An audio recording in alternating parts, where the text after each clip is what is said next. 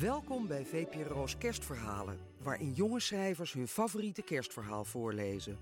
Daan Heerma van Vos leest Een Zwarte Kerst van Bart Chabot. Ooit, lang geleden, ver voor de Sex Pistols, ik was 15, was ik verliefd op een trein. Ik was verliefd op een meisje en ik was verliefd op een trein.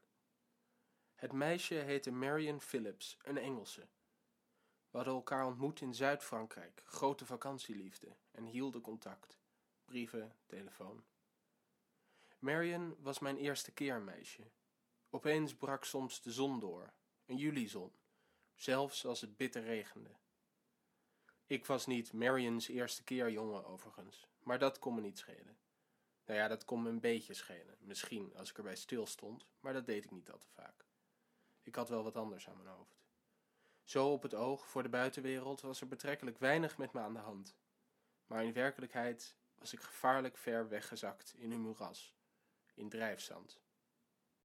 Toen werd het kerstmis en ging ik naar Sanderstead, een slaapdorp bij Croydon, ten zuiden van Londen, waar Marion woonde.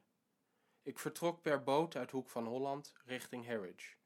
De boot zonk niet en in Harwich aangekomen stapte ik op de trein naar Londen.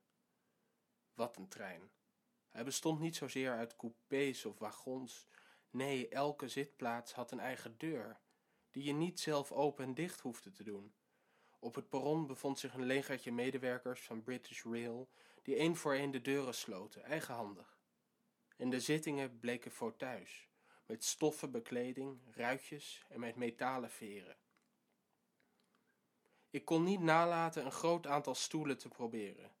Soms was een veer kapot en zonk je diep weg in de zit in, of stak een veer juist koppig omhoog om zich rechtstandig in je beeld te boren. Zomaar op een stoel neerploffen was een hachelijke aangelegenheid. Het grijsblauwe gevaarte vertrok. Zou hij, maar dat is giswerk, de Blue Arrow hebben geheten? Op het perron zag ik in de verte de schim van Emma Peel wegschieten uit de wrekers zelden zo'n donker, om niet te zeggen zwart landschap gezien.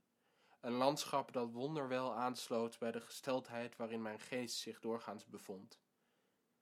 Alle fabrieksgebouwen, dorpen en gehuchten die we passeerden waren bedekt met een dun laagje roet. Dat gold ook voor de drassige weiden en de koeien erin, en voor de mensen in die landschappen. De trein hobbelde voorbij Colchester en voorbij andere stadjes waar ik nog nooit van had gehoord. De reis kon me niet lang genoeg duren. Wat mij betreft mochten we doorhobbelen zonder ooit een eindbestemming te bereiken. Bij aankomst in Londen, op Liverpool Street Station, werden de deuren geopend door een vers legertje British Rail employees, want ik herkende geen van de gezichten. Het had er veel van weg dat heel Engeland bij de nationale spoorwegen werkzaam of tenminste betrokken was. Buiten Liverpool Street Station werd Londen zichtbaar, zinderend en Marion iets minder zinderend. Hing me een zwarte kerst boven het hoofd, daar had het alle schijn van. Zoals gezegd, het is lang geleden. De liefde voor Marion ging over, zoals de dingen gaan. Wat bleef was de liefde voor mensen in een zwart landschap. Wil je meer kerstverhalen horen? Ga dan naar vpro.nl/slash kerstverhaal.